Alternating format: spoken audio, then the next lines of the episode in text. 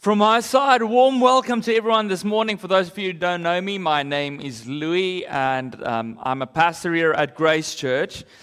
And I've been here about a year now. About two years ago, our church set out on a mission where our elders and our ministry leaders started praying and thinking about what Grace is really good at, what Grace Church is really good at, and what Grace is not so good at. That led to uh, me coming on staff as a new lead pastor. And at the end of the day, we started last year, November, to rethink our vision, rethink how we do it, how we execute it. And we realized that it's time for a new, simplified, but very directional vision for our church that helps us to live as Grace Church people. And this is what this series is about. In this series, we're talking about our new vision. Our new vision, for those of you haven't heard, is simply this growing a family that loves Jesus. Growing a family that loves Jesus. If you're like, Louis, I've heard that before, it's because we have actually been talking about this, although it wasn't on a screen or on a piece of paper yet, because we believe this is what God has called us to. We believe that this vision is both faithful to the great commandment to love God with everything we are and love our neighbors as ourselves, and the Great Commission to go and make disciples, the two biggest laws in the Bible that Jesus gave us. And in this series, what we have said about this vision is we don't want this to be words on a screen. We don't want this to be something that you hear for, about for six weeks and then it's missing. We want this to really be a vision that propels us forward with action steps simple enough that each one of us can live this in our everyday lives. So, we started a series last week called Move, a series in which we're talking about six movements that each of us need to make in order to live as grace people. Why six? There's three parts to our vision. And in the first part of this vision, we fo- in, in the, the first two weeks, we're focusing on the first part, that simple word growing. We do know this about the Christian faith, and maybe this is new to you, so um, let me burst your bubble. If you were one of those people who said, I don't talk about my faith, it's not really a public thing, it's private. I'm sorry, you're wrong. Bible paints a very clear picture about Christianity. It is not a private religion. It is personal in the sense that I cannot make a decision for you to follow Jesus. You have to make a decision to follow Jesus. You need to enter into a relationship with Jesus personally. But throughout the Bible, we read that it is a corporate and a very public faith that people were willing to die for. It was that public. So, therefore, when we talk about six movements, these three movements that we need to make together, that we need to do together as a corporate body, as the church, all of us together, and then there's three movements that you and I need to make as individuals as part of this body. And last week, the growing part, we said we cannot rest as a church. We cannot rest easy as long as there are people outside of these walls who do not know Jesus, who have need in their lives. And you might not be able to change the world on your own, just as I can't change it on my own. But together we can change the world. That's what we do together. We have outreaches at Grace Church. We have um, missions into the community and fun events and all kinds of things where we reach out into our community to show people the love of Jesus. But today we get to the personal part of it. Because not only do we need together as a church to reach out into our community, but you and I have a personal responsibility to do something as well. And I want to go back to the story that I started with last week of the bunch of starfish that washed up on the ocean. This old man was looking at this little boy walking along the ocean, picking up a starfish and throwing it back into the ocean. But there's hundreds and thousands of starfish. And the boy will walk and he picks one up again and he throws it into the ocean. The old grumpy man yells at him and he's like, Hey, what do you think you're doing? Like there's thousands of starfish. What difference can you make? And he bent over and he picked one up and he threw it in the ocean and he said, It made all the difference to that one. You and I cannot change the world on our own, but we can change the lives of other people one relationship at a time. And in this first part of the series, Growing, we are focusing not on ourselves. We're intentionally taking the focus away from us, saying that we want to stay true and we want to stay passionate to the commission of Jesus to impact the lives of other people. And today, we're going to be taking it personal and we can say, How can my friendship change the life of another person? And we'll be reading a story from the Bible um, in the New Testament in the book of Acts of a man, maybe you've heard his name before, Philip. He wasn't a super famous guy in the Bible. We're going to be talking about him in a moment. But the book of Acts is a book that gives us brief descriptions of different people in the life of the early church, the church after Jesus ascended to heaven, and shows us how they actually lived out their faith. And today we're going to see how Philip used a simple principle like this to change the life of another person. So if you have your Bibles with you, you can open to Acts 8. Um, it will also be on the screen for you. Acts chapter 8, it's a big number. Verse 26, the small number on the page. And this is what we read. As for Philip, an angel of the Lord said to him, Go south down the desert road that runs from Jerusalem to Gaza. Now, I have to quickly interrupt. There's no backstory about this Philip here. Like, they were still talking about Peter, and suddenly this just happens. An angel of the Lord said to Philip, okay? So you're not missing anything. That's how it goes. Verse 27. So Philip started out, and he met the treasurer of Ethiopia an eunuch of great authority under the Candace, the queen of Ethiopia. The eunuch had gone to Jerusalem to worship, and he was now returning. Seated in his carriage, he was reading aloud from the book of the prophet Isaiah. The Holy Spirit said to Philip, Go over and walk alongside beside this carriage. So Philip ran over and he heard the man reading from the prophet Isaiah. And Philip asked, Do you understand what you are reading? And the man replied, How can I unless someone instructs me or unless someone explains it to me? And he urged Philip to come up into the carriage and sit with him. The passage of scripture he had been reading was this He was led and this is what he's reading now, right from Isaiah. He was led like a sheep to the slaughter, and as a lamb is silent before the shearers, he did not open his mouth. He was humiliated and received no justice. Who can speak of his descendants? For his life was taken from earth. The eunuch asked Philip, Tell me, was the prophet talking about himself or someone else? So, beginning with the same scripture, Philip told him the good news about Jesus because this was pointing towards Jesus, right? Hundreds and thousands of years before Jesus, the Old Testament prophesied about Jesus that will be coming. So, beginning with this, he told the good news about Jesus. And as they rode along, they came to some water, and the eunuch said, Look, there's some water. Why can't I be baptized? And he ordered the carriage to stop they went down into the water, and Philip baptized him. That's what we're going to be reading this morning. I think this is a great illustration of how your life can impact the life of someone else through walking beside them. You see, Philip came onto the scene where an angel of God tells him to go and talk to a man. This was not a man of his language, of his culture, of anything. He was probably had a Jewish background because he went to Jerusalem to worship. He could have been an exile, but he came from Ethiopia, so he was from North Africa. He was probably a different color of skin. He probably spoke a different first language. He was different to Philip, and Philip lived in a time when people viewed certain things and certain places and certain people as holy or unholy, as clean or as unclean. So it was not like, just like today where we talk about racism because someone doesn't get along with someone else or says something wrong. They literally viewed some people as lesser to them in a really large extent because they were unholy or unclean before their gods. And God sends Philip to this different man and he's like, go and speak to him and what is interesting, Philip responds immediately and he goes up to this man to go and speak with him.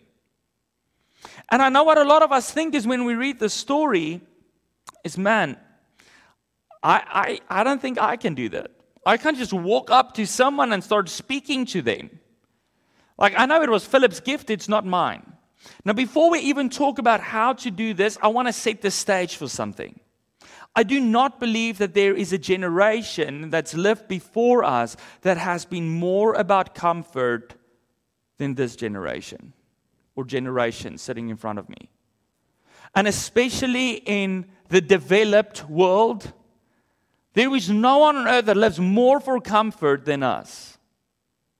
We do not like change because it's outside of my comfort zone. I do not like to speak about my faith because it's outside of my comfort zone. Because what if someone asks me an awkward question? Or what if they make fun of me? Or what if they find it insulting? I do not want to make friends with new people because two years after COVID, it is not normal anymore, is it? It is weird to speak to people. I, especially love to watch the teenagers, right? Because a large chunk of their life just went missing because of COVID. Like they would walk with headphones, we'll walk past them, and they literally do everything to watch the other side. So we've got this one guy on our street, and we're always like trying to get his attention. So one day Yolandi said, Listen, I'm going to do it today. So he's coming and he crosses the street to the other side. So Yolandi is like, she's like, I'm going to do it today. So she's like, hello, hello. And he like literally looks the other way. I'm like, it looked at it as if he just had a like neck spasm or something. Like he tries to get away from us so quickly. So do not tell me that it's natural for people to just go and speak to someone or that it's natural for us to just share our faith. It is not. And it wasn't natural and comfortable for Philip. He wasn't a disciple that spent three years with Jesus and walked around with Jesus and saw what it meant to connect with people and change people's lives. He just came into the scene a couple of chapters back when they had no one to care for the widows and the orphans. And they're like, listen, pick seven guys to feed them. He was the guy who, sh- who handed out some food parcels to the single ladies and the widows and the orphan kids. He wasn't like a great apostle or something. He wasn't better than you or I. And that's what I want you to see this morning that just going and speaking to someone, impacting someone's life, sharing your faith isn't natural or comfortable for any of us. And it doesn't need to be.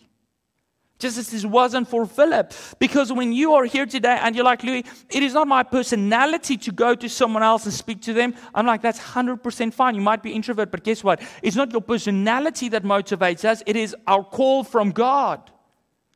Philip didn't go randomly to this guy and speak to him because he was like, oh, I'm bored and I don't know what to do with my day. He was sent by God to impact the life of this eunuch. So, no matter what your personality or no matter if you're afraid of speaking in public, no matter if you're shy, it doesn't matter. Our call of God is bigger than our comfort zone. The second thing you might be thinking is like, but I'm not prepared or trained for this. I'm not a pastor like you. I haven't been trained in how to share the gospel with someone. The Spirit called Philip to go and speak to this guy.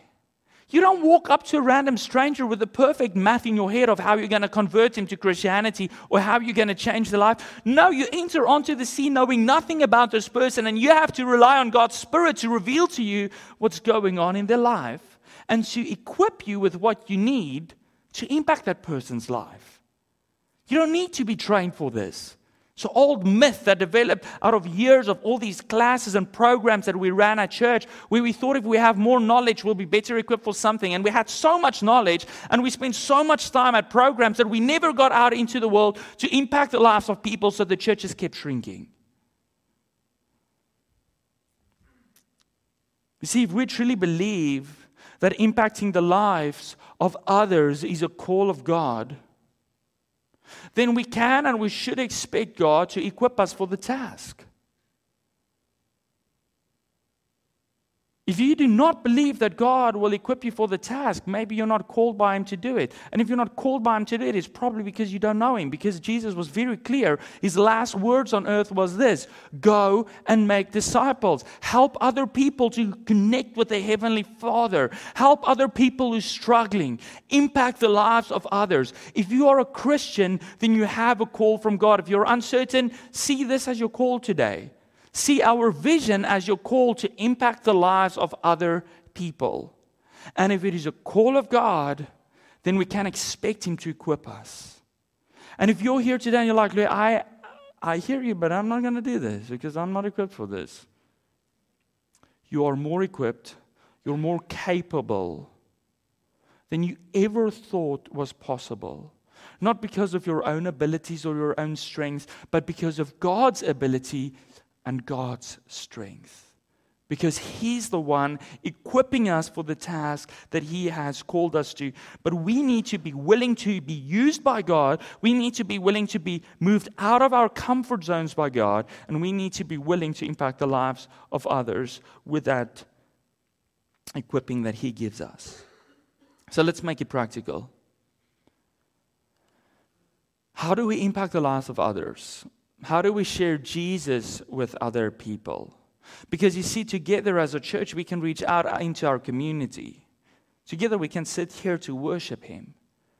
But 99% of the time, especially in the world that we're living in today, where people believe there is nothing as an absolute truth or whatever, people's lives are not changed by big message or on a Sunday. People's lives are not changed because we have an outreach into community. People's lives are changed because one person was willing to impact their lives.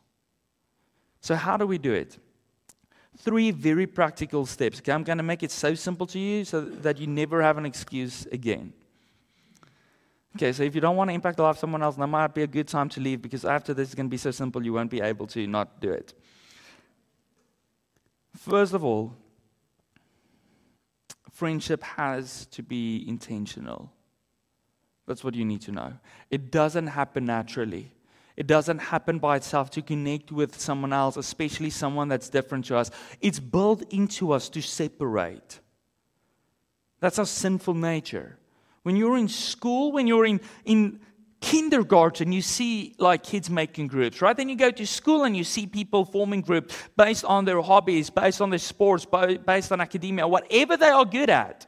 You get the nerds and the jocks and the musos and the skaters and the this. And then we get older and then it just becomes race or color or language or whatever it might be or faith. But to enter into a relationship with someone that's different than me, it's going to take intentionality. We see that Philip was sent by the Holy Spirit to go and speak to this eunuch. But what is interesting to me is the Holy Spirit didn't just like drop him into the wagon at that moment. Because, by the way, if you go and continue reading the story, he just disappears after this, and the eunuch never saw him again. So if you ask, like, did the Holy Spirit drop him in? Yes, because he just took him away like that. But anyway, that's beside the point. What did he do? He said, Do you see that man? Go and walk beside his wagon. And then we read these very specific words in, I think it's verse 30 verse 30, that he was running after the wagon. He's like, I'm not going to wait for, I'm not going to stand by the road and hope that when this guy passes, he sees me and he's like, hey, do you want to lift?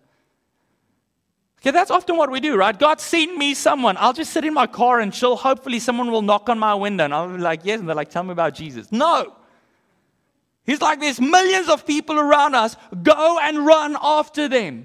Do what Philip did. Ran Run after people that's different. Just run after people who's hurt. Run after people that's broken. Run after people that's, that has messy lives. Run after people that's different than you who do not know Jesus yet. Friendship doesn't happen naturally. It takes intentionality. And I want to tell you if you are not willing to cross a line of divide, a race that divides you, language that divides you, brokenness that divides you, sinfulness that divides you, different religions that divide you, unless you're willing to cross a line of divide, you'll never be able to help someone else. Because let me tell you what happens when we enter into the life of broken and messy people is broken and messy. When I enter into the life of someone who is having marriage issues, I can expect that I have to step over a line of whatever is comfortable for me and into the mess that their marriage is in if I truly want to help them. If I see someone that's hungry, I have to expect that I'm going to cross that line that's dividing us, that might be social, economic, or whatever, that I might have to enter his world in order to truly feed him. It takes intentionality, and you will have to understand that there will be things that you will be like, oh, this is weird to me. But this is what Jesus did. There was health dividing lines. You couldn't touch someone that was a leopard. They were cast out outside of the cities because if I get leprosy, then I can't go there. But what did Jesus do? He touched them. You didn't go near someone that was blind because they believed they were blind because of their sins. What did Jesus do? He crossed that line of divide and he touched them. You didn't hang out with a tax collector because they were sneaky thieves. And what did Jesus do? He called him out of a tree and he said, Let me come and eat with you. Jesus wasn't afraid to cross that line of divide and enter into our world. He left heaven to enter our world and to come and walk alongside us in our brokenness. And unless we're willing to cross a line of divide, whatever you feel is dividing you from the rest of the world, unless you're willing to cross that line, you'll never be able to help someone else. So if there's someone in your life and you, at this moment, all that you see is a barrier to you entering the life, you see a barrier of pain, you see a barrier of suffering, you see a barrier of pain or of hatred or of uh, unforgiveness or whatever that might be, I want to tell you that's probably the sign that you need to go and impact their life. That's a sign that you need to step over that line and enter their life to truly help them. So the first practical step is just deal with the reality that this is not practical, uh, that this is not natural for me. It's not natural for our greeters. It's not natural for our connectors. It's not natural for our ushers. What it is, is its intentionality. If you want to impact the lives of other people, it starts with intentionality. A willingness to say, I'm going to cross whatever line I need to in order to help them, except the line of sin. We don't do that, right? Two, the second thing is find common ground with the person whose life you've entered. By the way, back to the previous point for a moment, the world we're living in, people belong before they believe. And some of you here today are sitting here and you're still not a believer, but you're here because you felt like you belong. And that's okay. When people are here, they've got the opportunity to grow and to find Jesus. But without friendship, you're not going to change anyone's life. But the second thing is once you are in their life, once you give that first step, you ran after the wagon, find common ground with people. You see, there exists a gap between each and every single person on earth, a gap of trust that doesn't exist yet a gap of knowledge that doesn't exist. There is gaps between all of us. There's gaps between me and you if I don't know you. So you don't just walk into someone's life, knock on their door, and go like, "Hey, have you met Jesus today?" Yes, I know it worked in the 60s and 70s. It probably doesn't work that way anymore. They will slam the door in your face because they don't trust you and they don't know you. So, our first step is to be intentional. Our second step is to find common ground. Philip runs, runs after this wagon. And then he hears something. He hears that this man is reading a book that he knows something about. Says, like, hey, I hear you reading. Can we talk about that? He built common ground with the guy. And the guy's like, I don't actually understand this. Like, come on in and tell me more about it. You see, the moment that we have common ground, someone starts to trust us. I do this every week in a sermon when I share a story about my life or something. I'm trying to build common ground so that like I can somehow relate to this preacher and therefore I might listen to what he has to say. Build common ground with someone because once you have common ground, they will invite you into their wagon because they trust you a little more. You see, people only want to hear from you once they trust you. No one wants to hear from the stranger who's knocking on the door and selling them another thing, another quick fix. So, after you've been intentional, make sure that you build that common ground. Your hobbies is good common ground. If you don't have a hobby, find one. And the more public it is, the better, so that you don't, don't go and sit in your basement and build little wooden ships, okay? Unless there's a club that you can belong to to impact people, it's not going to work. But hobbies, the school you're in, the place you're working at, the books you're reading, the movies you're watching, the dog you're walking, the children you have, all of those things are little things that God has given us that we can use to build common ground as someone. Oh, I see you also like to run. Let's talk about running. They start to trust me, and once someone starts to trust you, they are willing to hear from you. So we start with intentionality to build friendship because true life change doesn't happen outside of friendship. The second thing is we look for ways to build common ground with them. And the third thing is once they trust us, is we look for ways to share the good news of Jesus with people. And you do not need to be a theologian to do that. See, Bill Hybels, years ago, years, years, years ago, and I think it might even be worse today. Did a bit of research, and um, I think it was in his book Walk Across the Room. He, he shared that after someone has been a Christian for eight years, they have almost zero non Christian friends left. And this is the question if we have no friends outside of our faith, how are we supposed to invite people into a walk with Jesus? How are we supposed to invite people into our faith when we don't know anyone who's outside of our faith? So once I've been intentional and once I've started to build common ground with them, I can look for ways to share my faith with them. Because at the end of the day, my friendship is intentional, right? And people have asked me, Louis, but if you are friends with someone in order to lead them to Jesus, doesn't it mean that they're just a project? Doesn't it mean that, that you are that you have false motives? And I'm like, no. Because I truly believe that there is no truer friendship than the intentional friendship of leading someone to Jesus. Because if I truly love you, I would want you to find the abundant life in Jesus. I want you to find hope and joy and peace that transcends human understanding. I want you to finally connect with your Creator and your Savior. I want you to be with me one day in eternal life. I don't have a hidden agenda. I care about where you're going when you die because I actually truly care about you.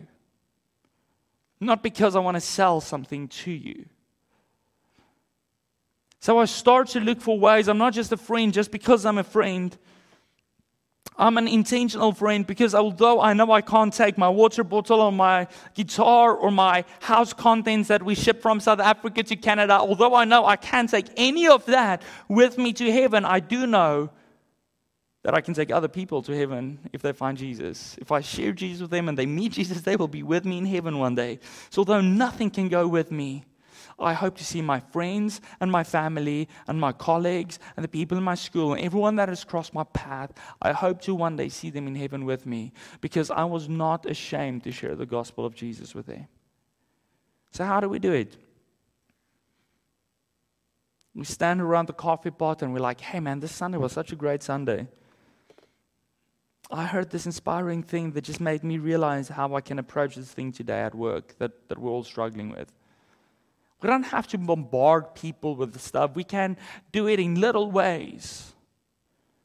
One of the best people that I, that I know how to do is I'm, I'm pretty robotic and I have my methods of doing stuff. So sometimes I even struggle with this. My wife Yolandi, she's got the gift of hospitality. She's just so natural with this. Years ago, we were still in university. Um, she met this in South Africa. We have something called car guards. There's more than 30% car um, unemployment. So then people create jobs, right? And people steal a lot of cars. So then people made themselves car guards to look after your cars in parking lots. and then you tip them a little bit. So um, we went to university and she met this car guard, Patrick. She started speaking to him. And um, later, the more they started speaking, he started putting a cone in her parking spot so that no one could park there. So that she could, and this is university. I don't know about here, but normally there's no parking at university, right? So he kept a spot for every day. So she would just drive up, he takes the cone away, and she parks. And then he comes to speak with her. So they became friends, and she cared about him. He's uneducated, he cannot speak English really great. And, um, but she actually cared about him. So she figured, I want to be intentional friend. I want to teach him about Jesus. So she brings a Bible, and he's like, I can't read. So Yolandi went out and she bought a children's Bible with pictures in it. And every day she would go a little earlier to class and sit in the car, open a picture Bible, and explain to Patrick about the love of Jesus. A couple of months went by like this. Patrick finally gave his life to Jesus. They prayed a prayer together. And one day she showed up at the, the university again, and Patrick is not there. So she asked, she asked her friends where Patrick is, and they said Patrick went into hospital. Something happened, I can't remember. Was they thought it wasn't a big deal. But Patrick went into hospital and he never came out. And she, because of months that she spent with someone that was so completely, completely different to her, different skin color, different language, completely different social economical group. Like, guys, we are studying for professional degrees at a university, he cannot even read. Because she was willing, because she was intentional and willing to cross that line that divided them, because she built for months common ground and then finally found a way to share the gospel of Jesus with him, we know that when we get to heaven one day, Patrick will be there. Because she sat with a picture Bible and explained the simple gospel to him. You see, we, we think we need all of this theological training to share Jesus. Let me tell you what a lot of theological training does it puts your seat in a, your bum in a seat, it doesn't take it out of a seat.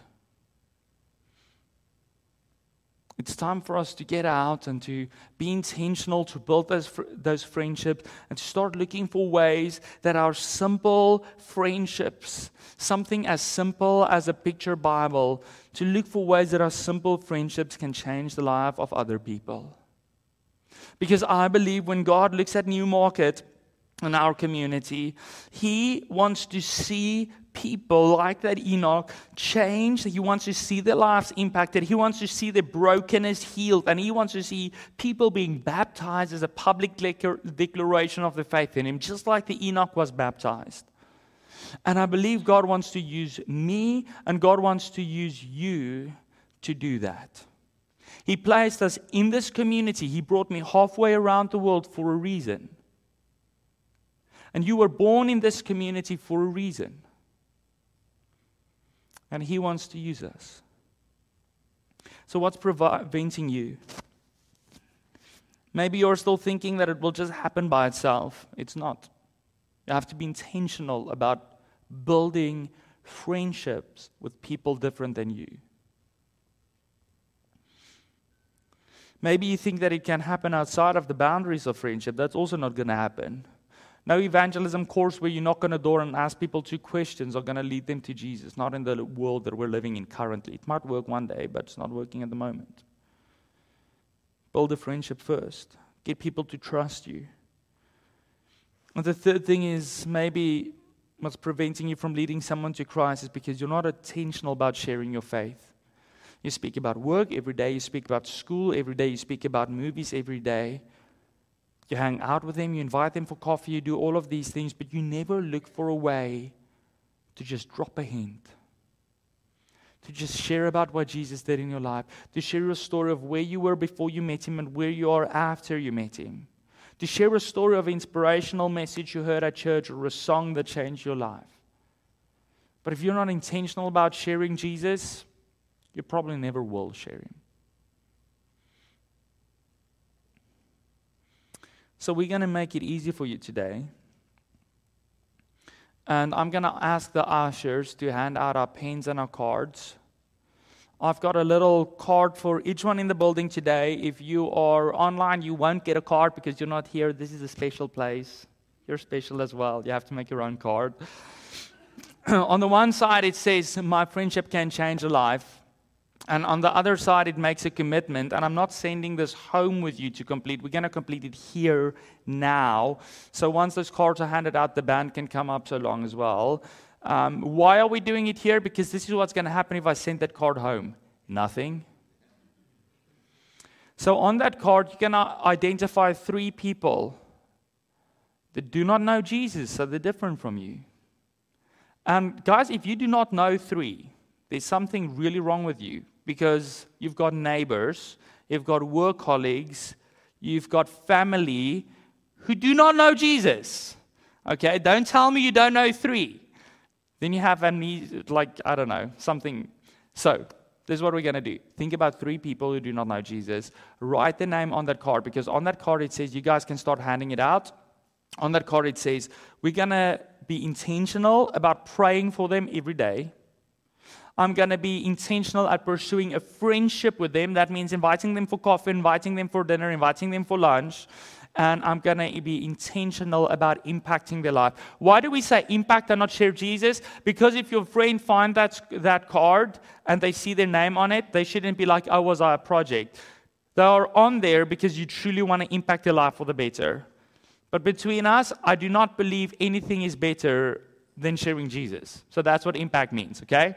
So grab your card, write your three names, and then if you're still like, Louis, this was too quick, guess what? We preached a four week series about reaching one called Plus One. So all you have to do is go to YouTube, go to podcasting platforms, look for the playlist Plus One, and I will share it on our social media this week.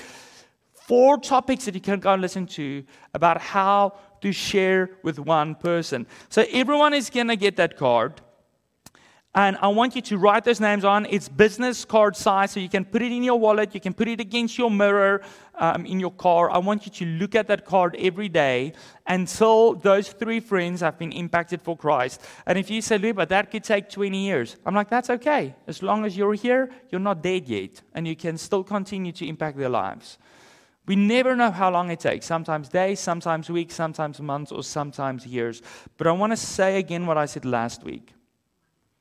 The quality of this sermon and this service matters less.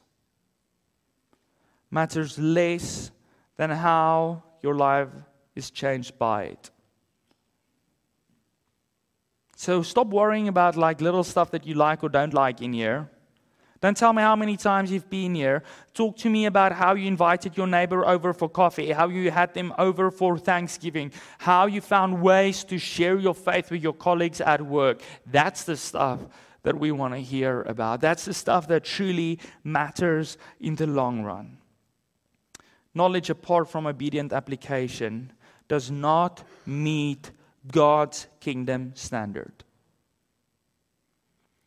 So let's go out and grow a family that loves Jesus. Anyone skipped? Does anyone else need a card? Okay, band, you guys can come up. So while the band is playing for us, we're going to do two things. We're going to write the three names on that card. We believe that God is a waymaker. He creates ways not only in our own lives, but in the lives of other people to truly impact them. So while the music is playing, you're going to stay seated for now. We're going to do two things. We're going to give our offering. Why? Because offering is a way that we say, Louis, I believe in this vision enough to contribute to it. And through your giving, not only do we get to make a difference in this community, but 10% of every dollar, so 10 cents of every dollar you give, goes into other parts of the country and the world to do this exact same thing. Goes away to our missions, to our taking it global team. So we're going to give our offerings. And you're going to have the whole song to write down three names. Okay, so you've got about, I don't know, four minutes or something, Ben, to write down three names. If you need more time, come and see me. I'm sure I can figure someone out in your life in less than three minutes. But um, we're going to do that. Once you have given your offering, once you have written your name down, then you can stand if you want to sing, but not before then. First three names, otherwise, you're not standing. Okay, let's pray. Jesus, You cared about a North African eunuch enough to send Philip after him. And you care about the people of Newmarket and our communities enough that you have sent me halfway around the world.